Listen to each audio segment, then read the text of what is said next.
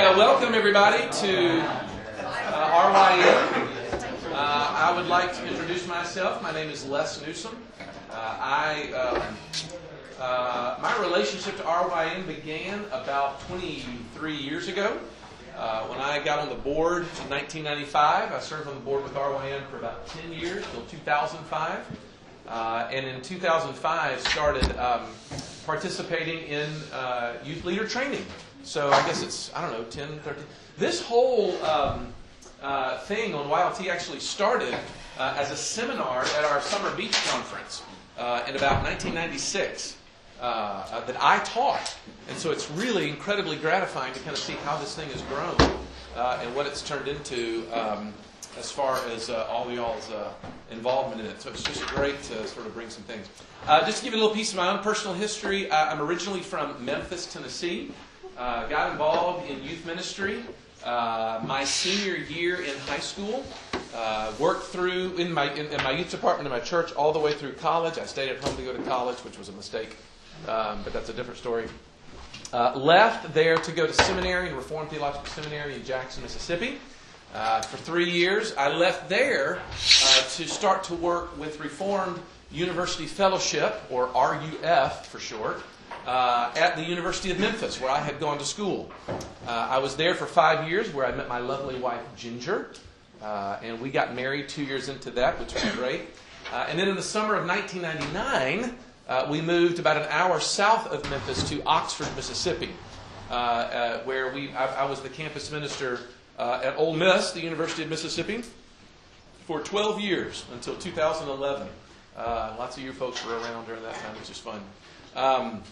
In 2011, I became an area coordinator for Reformed University Fellowship, covered a territory that we called RUF Mid-South, which was Alabama, Mississippi, West Tennessee, and Arkansas, about 20 campuses. So I traveled a lot for the last 7 years.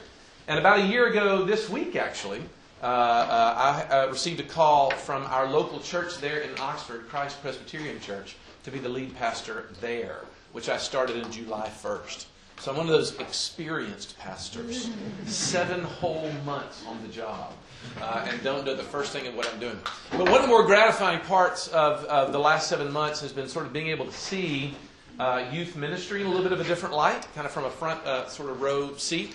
Obviously, a lot of RYM's philosophical commitments as an organization sort of had their birthplace in the campus ministry of RUF. There's a lot of trade-off between those two organizations that's been really exciting over the years to watch it mature here at RYM towards youth leaders.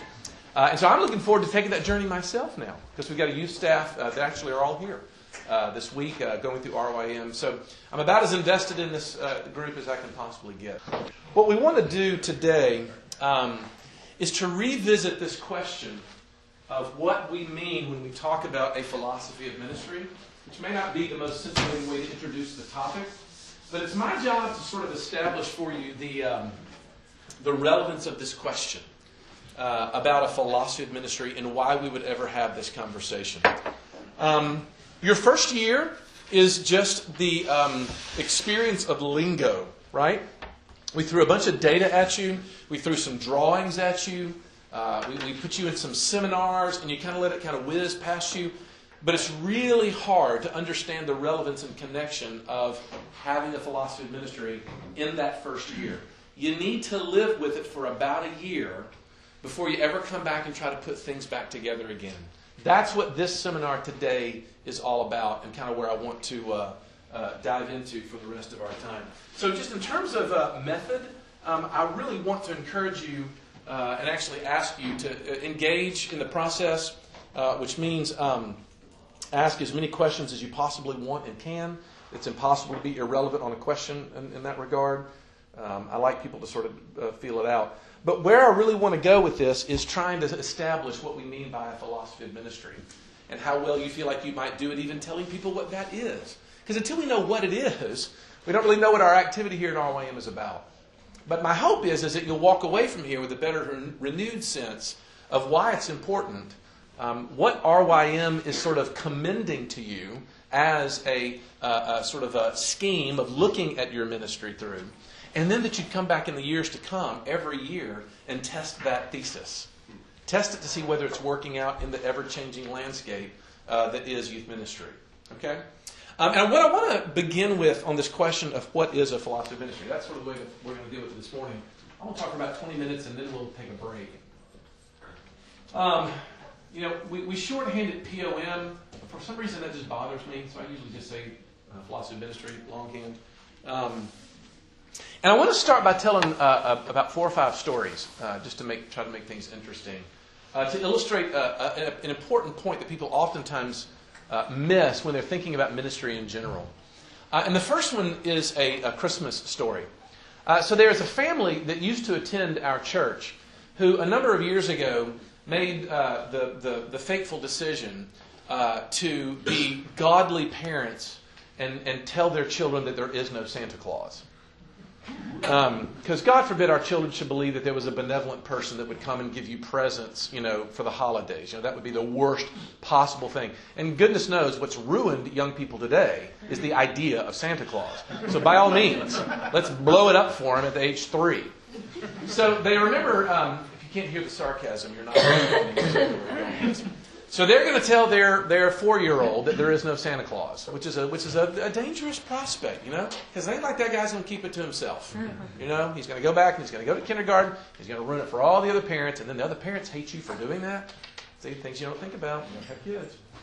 So anyway, so they sit him down and they have this really big talk. So they're like, "Look, we want to let you know about Christmas. We want to talk to you about Christmas." Like, yeah. He's 4 years old. Right.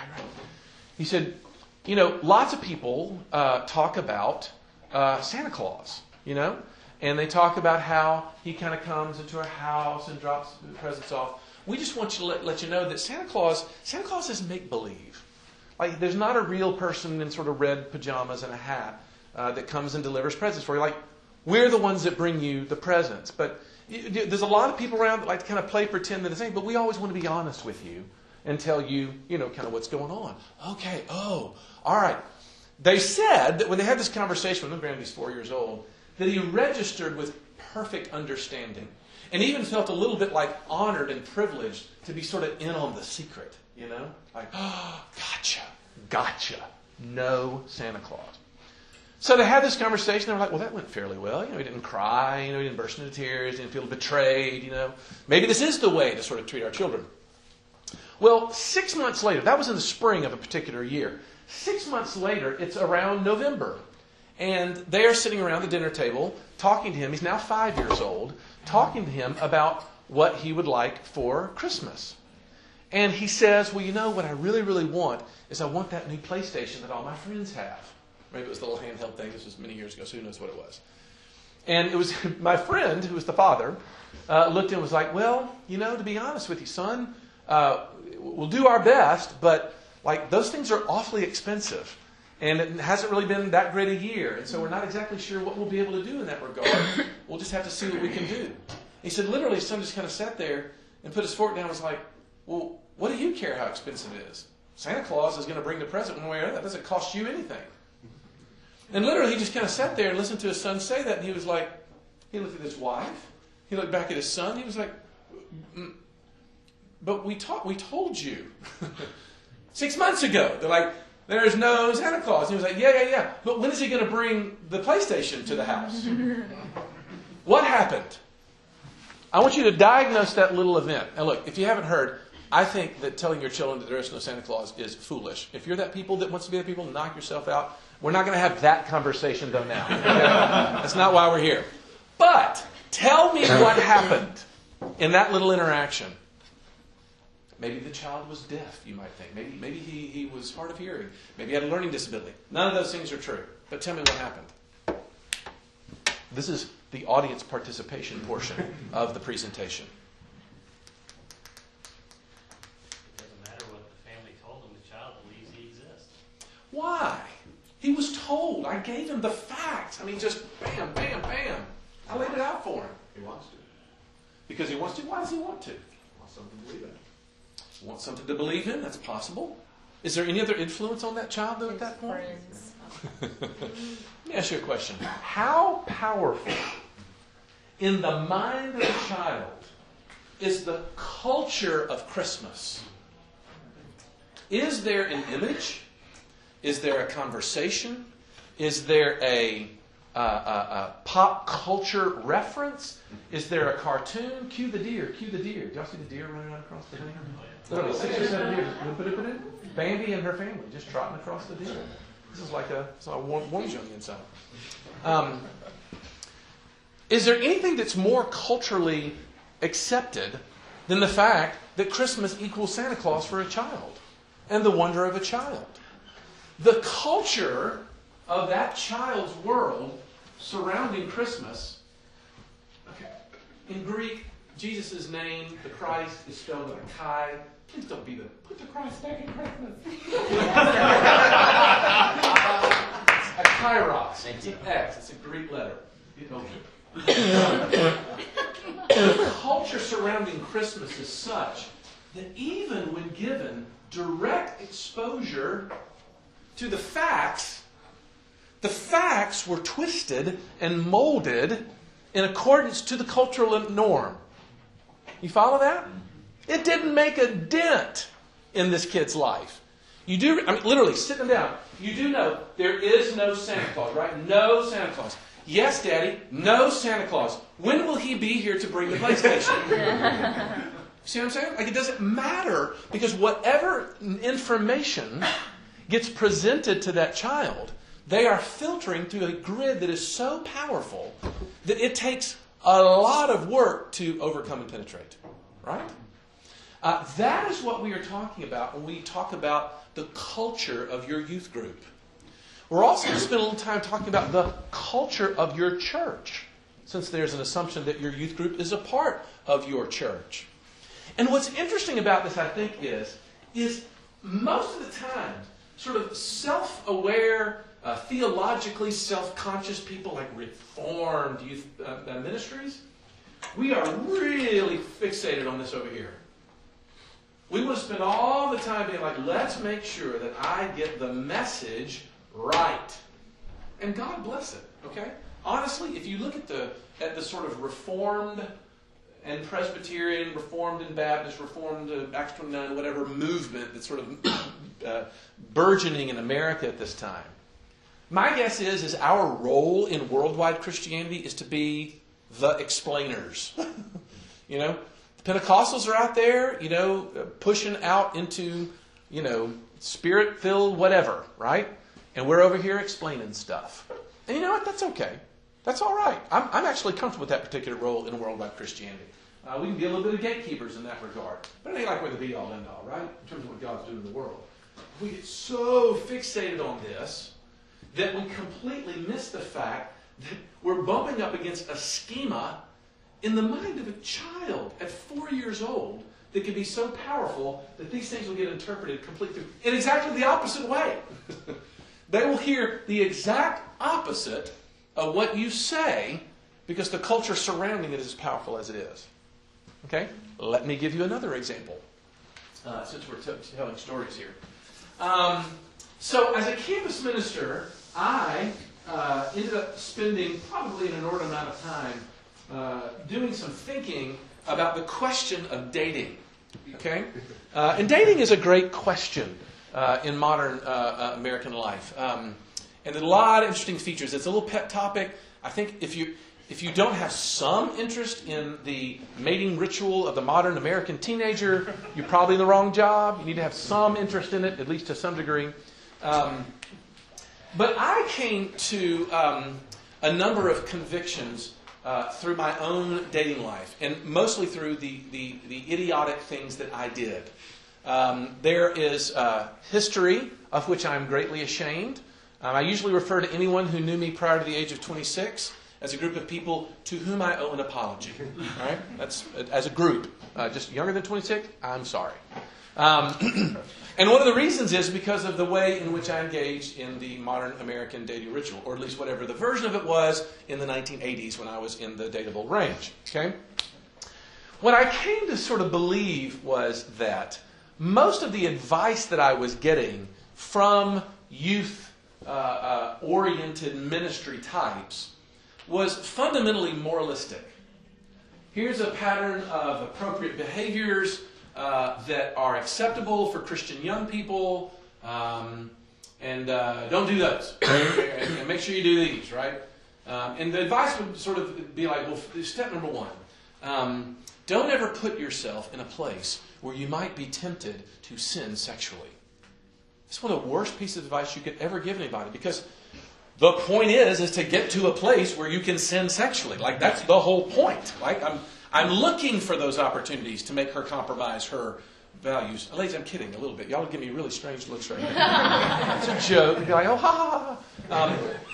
Anyway, it never addressed what I felt like there was something missing. Or even better yet, you find yourself giving advice that really is so strange. Like, whatever you do, don't pray with the person you're dating.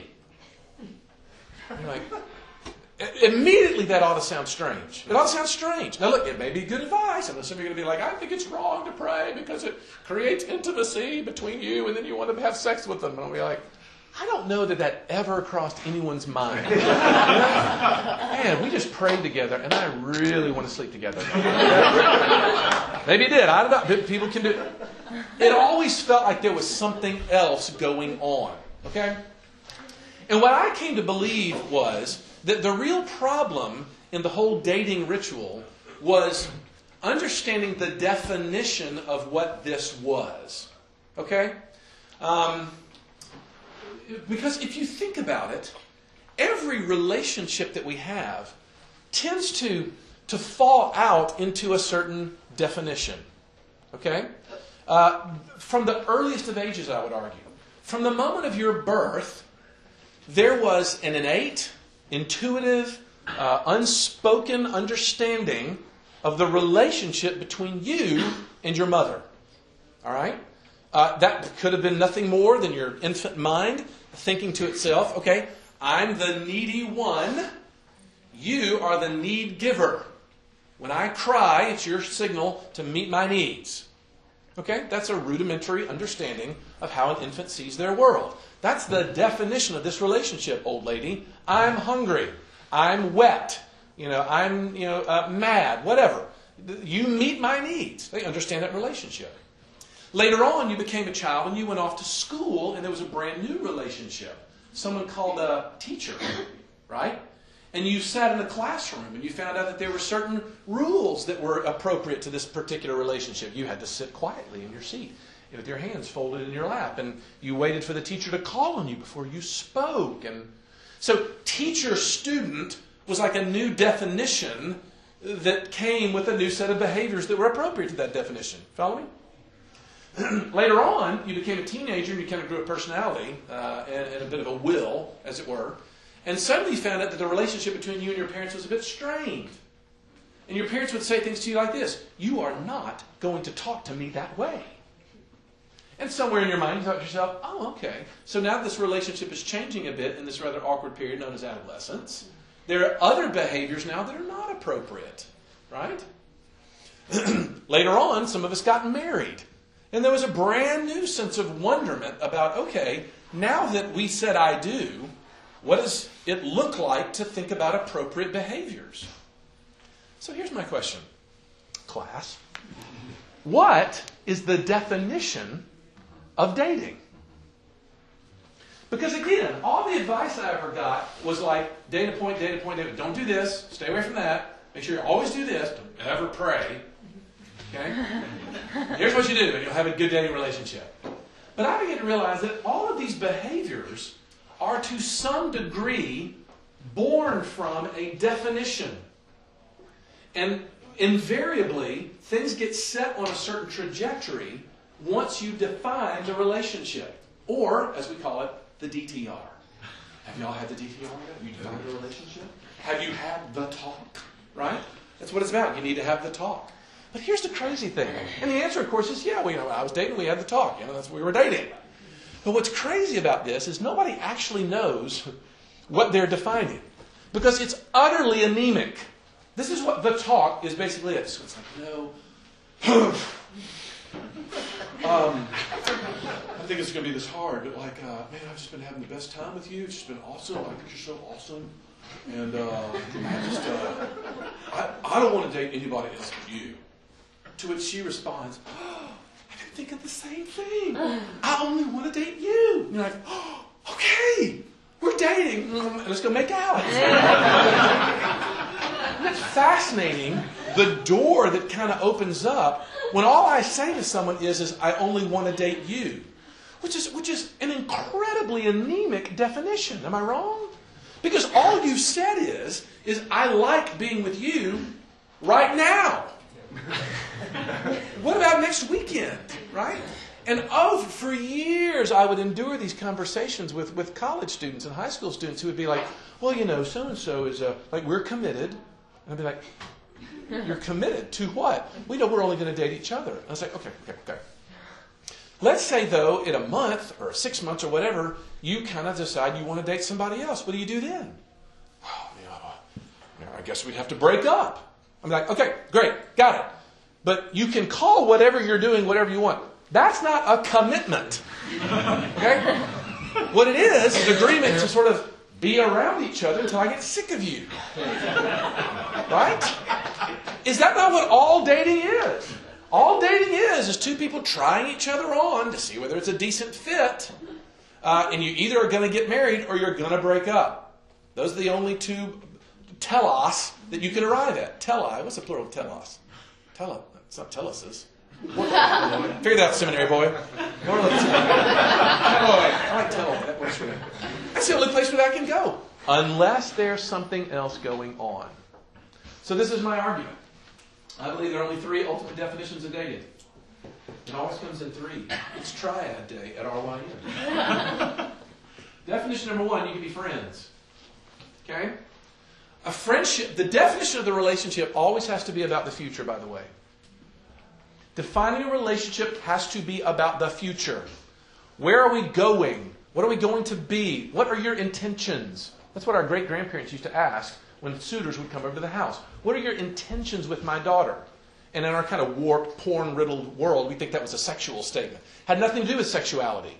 It was saying, you are here to date my daughter. Now explain to me the nature of your intentions. Are you here simply as a casual friendship? Do you consider your friend? Are you here with other thoughts that maybe there might be something happening? Or do you want to marry her? I'd like to know, because I'm going to be, as her father, a primary resource for her to help her translate your actions in terms of their intentions. I'm here to help her with that, right? This is not courtship. Blech. Okay? It's helping people understand what the definition of a relationship is. So you can be friends, which are basically saying, I have no other intention with this relationship than I have with any other brother and sister in Christ. That's what a friendship is. Any other brothers and sisters? There's nothing else here. No matter what time we spend, no matter what else, I see all of this interaction as being nothing but friends. Number two. The other thing is you can be engaged. Okay? You can be engaged. Engagement basically says we are going to get married. And I'm talking about with a date. A lot of people will say they're going to get married. We're just totally going to get married. We're freshmen in high school, but we're going to get married. No. You're engaged when you've got one of these rings, right? Somebody hold up their ring. Hold up your ring there. There we go. You got one of these, okay? You're engaged when you've got one of those rings, and you're on your way there. You've got a date. You're headed someplace, right? That's what it means. The definition is. The last one is the one that really trips people up. And for lack of a better phrase, I'm going to call it the I don't know definition. I don't know. Maybe. It might be that there's something here of an eternal nature. It might be that we'll get sick of each other in a month. I don't know. But here's my question. Do you recognize if this is the definition, what are the behaviors that are appropriate to each definition? All right? Let's say you said that you're just friends. What about appropriate behaviors if you say you're just friends? Well, I would say that if you are making sexual advances to someone to whom you simply refer to as your friend, that is inconsistent with the definition. Why? Because sex is a way of saying forever. Sex is a way of saying the ecstasy of sexual experience is a metaphor that God has given his people to say, I will be with you for forever, in an ecstasy of sexuality. It's pointing to distance, to length of time. It's a metaphor that God's given his people, right? It's the reason why people will neither be married nor given in marriage in heaven. Sexuality will be transformed in heaven. Why? Because we will have what an orgasm was intending to point to. Bear with me. Now, this is when people raise their hand and they're like, no, no, no. Have you ever heard of Friends with Benefits, Les? Okay, go back and look. So back in the mid-2000s, there was this thing that came up, they're still doing it, called the Friends with Benefits. No, we're just friends, but every now and then, you know, things get a little crazy. And that's what, you know, we have this little sexual sidebar experience, right? What's fascinating about that movement is it really has died. There's a wonderful article that was written in the New York Times, 2006, 2007 or so, where a lady had gone and sort of done a deep dive into the high school system to find out about the Friends with Benefits movement. And what she discovered was it was all a lie. All this talk for being totally casual was some crazed fantasy dreamed up in the mind of some weirdo 14-year-old boy that he can have this sort of commitment-less sexual experience, right? But people were getting hurt badly. Of course they were, because they were engaging in a behavior that belied the definition. Do you recognize this as the source of all relational dysfunction? Relational dysfunction happens when you engage in a behavior that belies the definition. Bear with me for a second. What happens when a parent pursues a sexual relationship with their child? It's utterly destructive. Powerfully destructive. Why? Because you just don't do that. Why don't you just do that? Because the definition of parent and child cannot bear the weight of that sexuality. It's inappropriate. And because it's inappropriate and inconsistent, it's destructive. Friends with Benefits was destructive. It still is. No matter how many times junior high boys dream it up again. Okay? Second one. What are the behaviors that are appropriate to being engaged? Right? I would say any sexual relationship with someone else. Or even an intimate relationship with someone else. I think maybe there's a Tim Keller illustration. I was talking about a wedding they had heard about where the groom who was getting married decided to have a woman as his best man. Yeah. And you're like, that's interesting. That's an interesting thing. And this description was, you know, I'm marrying her, but she's my best friend. All right, that'll be interesting to see how that works. Good luck with that. Right? I would look and say that is probably behavior that is inconsistent with that definition. All right, now here's the zinger. What are the behaviors that are appropriate to? I don't know. When you are unwilling to say that I'm going to marry you, but you're also unwilling to say that there's no possibility of a relationship in the future here, what is appropriate to that definition? Because here's the deal. This is the vast majority of what we call dating. Okay? Now, you're saying, why are you spending 20 minutes talking about this? Because this is the conversation I've had with my daughters since they were born. Okay? I mean, from the crib, we were talking about dating. Because they came to every RUF thing that we ever did, and I'm constantly sort of running this thing. How many marriage and dating and relationship series did you endure, Babs? 2 or 3 during your time at Ole Miss. I mean, this was so much in the water of our conversation because I had 2 beautiful little princesses of daughters. And they are gorgeous, and they are delightful and wonderful, and I'm so utterly enamored of them. I literally wish I could be as cool as my daughters. Especially my middle daughter, because she's the one who looks like me and acts like me, because that's the one that sort of we connect in the most. And Caroline was the one, my middle daughter, who always has been the one who was the most fascinated by this whole conversation, right? And this stuff especially, she was like, Daddy, you're so right. Like, why do people even start to date in high school? Because it just seems kind of pointless, because you're not going to get married until he can pay for all the stuff that I want. That's a quote. So don't you love her? Don't you already love her just because of that quote? But I was sitting and talking to Caroline about this whole sort of idea and be like, sweetie, you know, when you get into this overly committed, you're not really committed, relationship, doesn't that suggest something about the future of the relationship that's just not true? Because I would argue over and over and say, one of the great problems of dating is people are living in relationships that act like they know when they don't. Hence the inconsistency and hence the hurt. I was in a dating relationship, an exclusive dating relationship, for 5 years throughout college. Lots of people tried to come and reveal to me the pathology of that experience. And it was destructive to me. Still is. I'm 51. I'm still talking about it. It's about 18 through 24-year-old time. Whenever you are inconsistent with that definition, it's destructive. It hurts people. And Caroline's imbibing every bit of it. Until she met Nick. Nick was awfully cute. Okay? I'll go with Nick was cute. There's no question. I'd be like, that's a cute kid. And I get that. I get the deal. And it turns out that Nick had an older brother. And the older brother was crazy about Caroline's best friend. You see where this is going now? So here's what you got against you. You got a cute boy named Nick, right? You also have a best friend who is dating big brother to cute Nick. See what was happening? And all of a sudden, we begin to rethink this whole principle, you know? But here's the deal. The great thing about it was that Ginger and I have always looked in with our children and said, whatever you do, come and talk to us about it. So when the talk finally happened, in she trots into the... Ginger and I usually kind of prop up on the bed, watch television in our bedroom, and that's kind of where we have family conferences. They'll come up, pile up on the bed, and we have our family conference. And she was like, okay, look, I want to talk to you about this, but I need you to understand what I'm saying. It's like, okay, that's great. She said, Nick and I are dating. And I was like, sweetheart, congratulations. I knew she was excited, so I'm not going to take a dump on her joy. Like, that is so awesome. Because let's face it, that's a bit of a compliment. I mean, he likes her, and she likes him. I'm like, I want to rejoice over that to whatever I can. And it's not like I wondered whether she knew the deal. She wouldn't have been back there to talk to me about it if, she didn't know what I was going to say.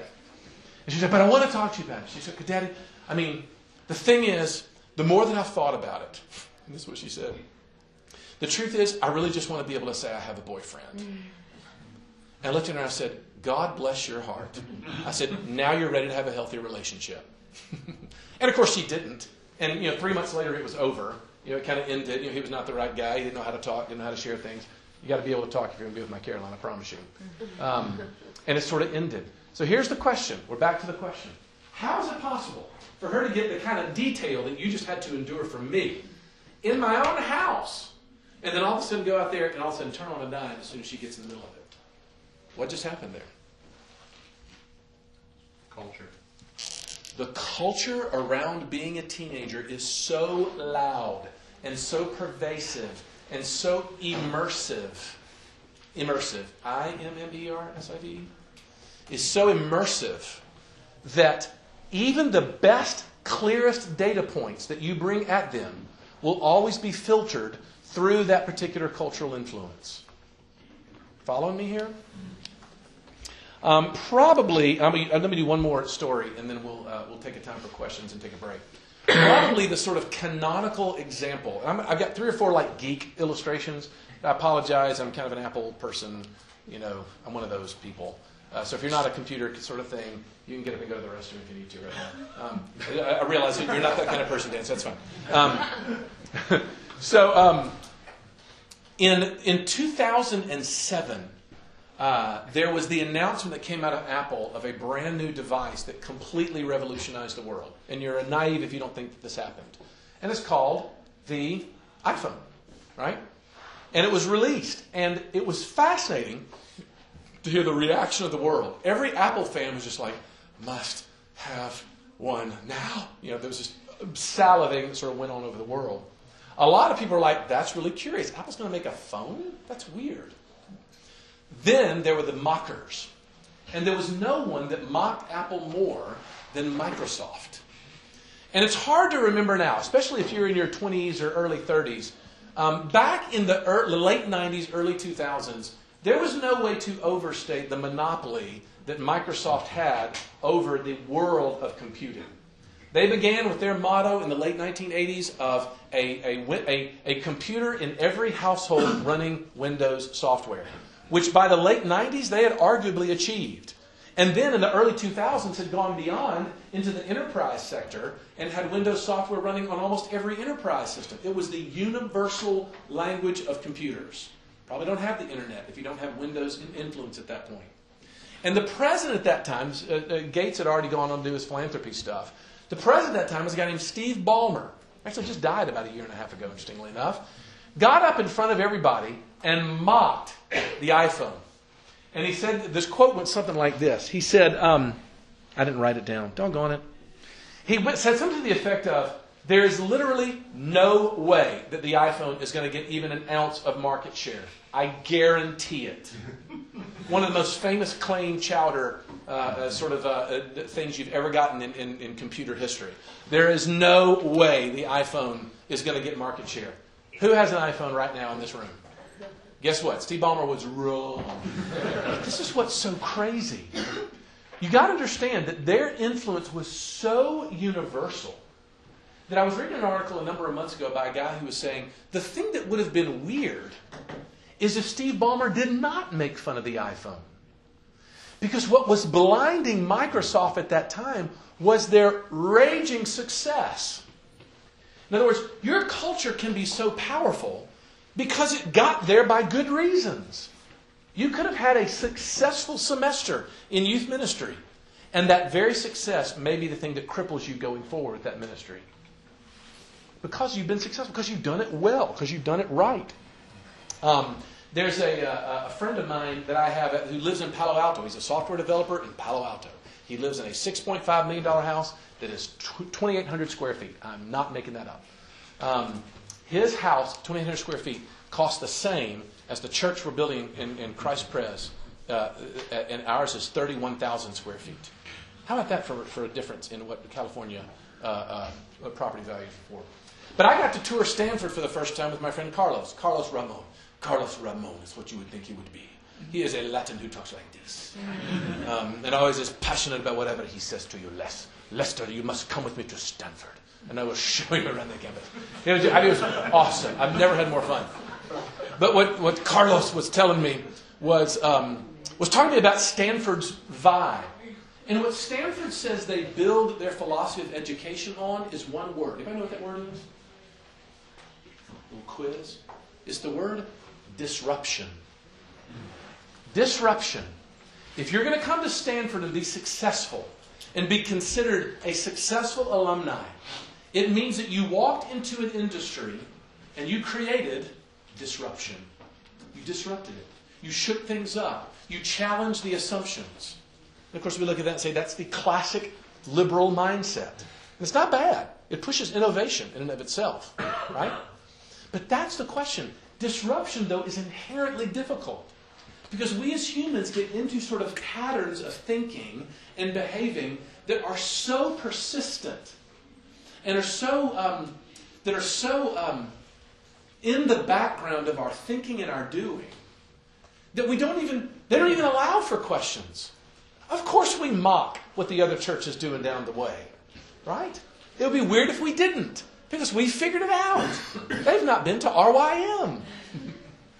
Even your success as a wildly successful youth director, on whatever categories you judge that success by, can be the very thing that ends up blinding you. Why?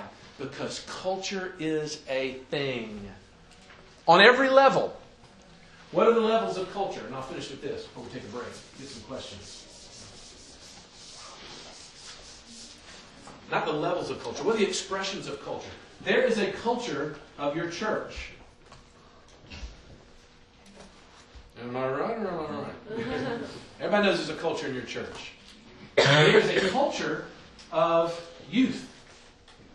There's a youth culture. There are rules and assumptions that sort of govern the life of that child as they go to, Maple Street High School. You know what else? There's a culture of your youth group. And wisdom in a philosophy of ministry is going to take you into the nexus of all three of those things. And I'm going to unpack that statement in the next hour. What does it mean to be wise as we sort of pursue high school students being aware of these factors? What is my church? What is my youth group? And what is it like to be a youth? Somewhere in the midst of that, we want to be wise people that are deploying ministry in such a way that's successful, but successful in a way that actually might be different than the way you interpret success right now. All right, questions, comments. We can talk about dating. We can talk about. What was the other one we were talking about? It's not the dating thing. We talk about Christmas, Santa Claus. Oh heck yeah. Cookies. What you got? Clarification ideas? Yes. This might be a longer conversation, but you said you guys at Ole Miss did a lot of dating stuff. Yeah. And that's something that we haven't done, and I feel like it's important, but don't really know where to start because a lot of materials are, like you said, they're moralistic. So. Sure. And moralistic or dated. Dating is such a weird thing because 5 years later it feels old, like old material. I mean, all the trends that you read about are true. Given to whatever degree my teenagers are helping me sort of understand the common area. Dating as a formal, like, hi, would you like to go to dinner with me? That's dead. That's a dinosaur. That doesn't happen anymore. But don't be fooled. People are still pairing up all over the place.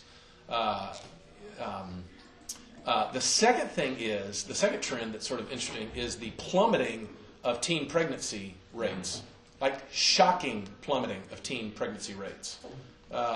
If you've read this, you know this, right? Like, teenagers are not getting pregnant anywhere near the degree. Like, we're back to, like, pre-1980 numbers in terms of teen pregnancies in America. Now, be very careful before you pat yourselves on the back and be like, well, all right. You know, finally succeeded. Because it also turns out that married couples are not having sex either. We have now flipped the birth rate in America. Have you heard this yet?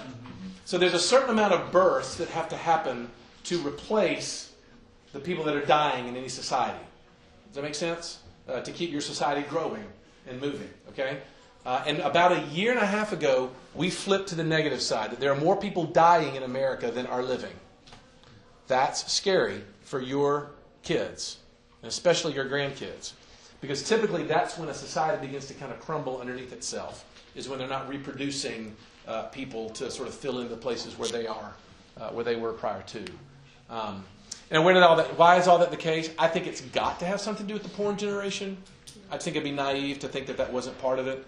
That, you know, there's a lot of folks that are looking at the struggle with relationships and be like, why bother? You know, if all I want is, you know, sexuality, I can get that online whenever I want, however I want. There's got to be some of that. But in many ways, it probably is also a little bit of just good old-fashioned judgment. You know, I can remember in the 80s when people were talking about the sexual revolution, and people are going crazy with this, and, you know, in the day, it'll be lawlessness in the streets, people just having sex on park benches in front of everybody. And it felt like, I don't know. And now what's happened, I think, is nobody's interested. That feels a little more like the judgment of God to me, where he's like, okay, that's fine, you just won't have it. What the thing that we thought would be the fulfillment of our desire sexually, namely the porn generation, has now been the crushing of our sexual desire. And there's an epidemic of married people not having sex. Did I say that? That's one of the bigger, scarier epidemics, that married couples are actually not sleeping together anymore, like at all. Overwhelming numbers when people dive into those particular things. So there's some trending on the dating thing that'll throw it off. But I'll say this, the question about what is this is still very fresh. Because if you think about it, if you start asking the question about definition of marriage, that not only works in dating, that works with your friendships as well. So we have this little Sunday night fellowship that at our church that meets every other week. And when I became the pastor in the summer, I was like, can I please hang on to the youth group? Because I still like meeting with the youth. They come to our house on Sunday nights and we sit around. And we always have Q&A time. But I'm the one who asks the questions, and they give the answers. And my question is, what is it like to be a teenager at Oxford High School, or Lafayette High School, here in Oxford, Mississippi? And it will always have themes. And this last Sunday night's theme, night before last, I asked the question, what are the pitfalls, dangers, and struggles of making and keeping friends in Oxford? And I could not believe how overwhelming the response was. Oh my gosh, blah, blah, blah. Started spewing information about how hard it is to make and keep friends. And the more and more when I hear it is, they just don't know what a friend is. And they're being driven by these raw insecurities and identity struggles that have not even crossed their mind to be the case. And so that comes into the dating thing as well. That's a good question. Other question? Thoughts or illustrations about culture? All right, great. I am going. Sorry? Yes. Do you have like a, so with just leaving, I guess, Memphis to go to Oxford and then the town situation, do you have like a handful of questions you ask about your context to help you kind of diagnose a little bit about what is really going on here? That's exactly what we're going to talk about this afternoon, is what is the skill set that I can be given, that I can grow into, that gives me the ability to understand my present context. That's exactly where we're going. I'm going to give that a title, and thanks for anticipating this. I'm going to call that skill a ministry dynamic, for lack of a better term. And I'm going to put a graphic up that will try to help illustrate what we mean by that. Right now, I just want you to get the big idea of the fact that there's this thing called a culture. It's out there, and I got to understand it before I deploy ministry into it. And when we talk about a philosophy of ministry, that's what we mean.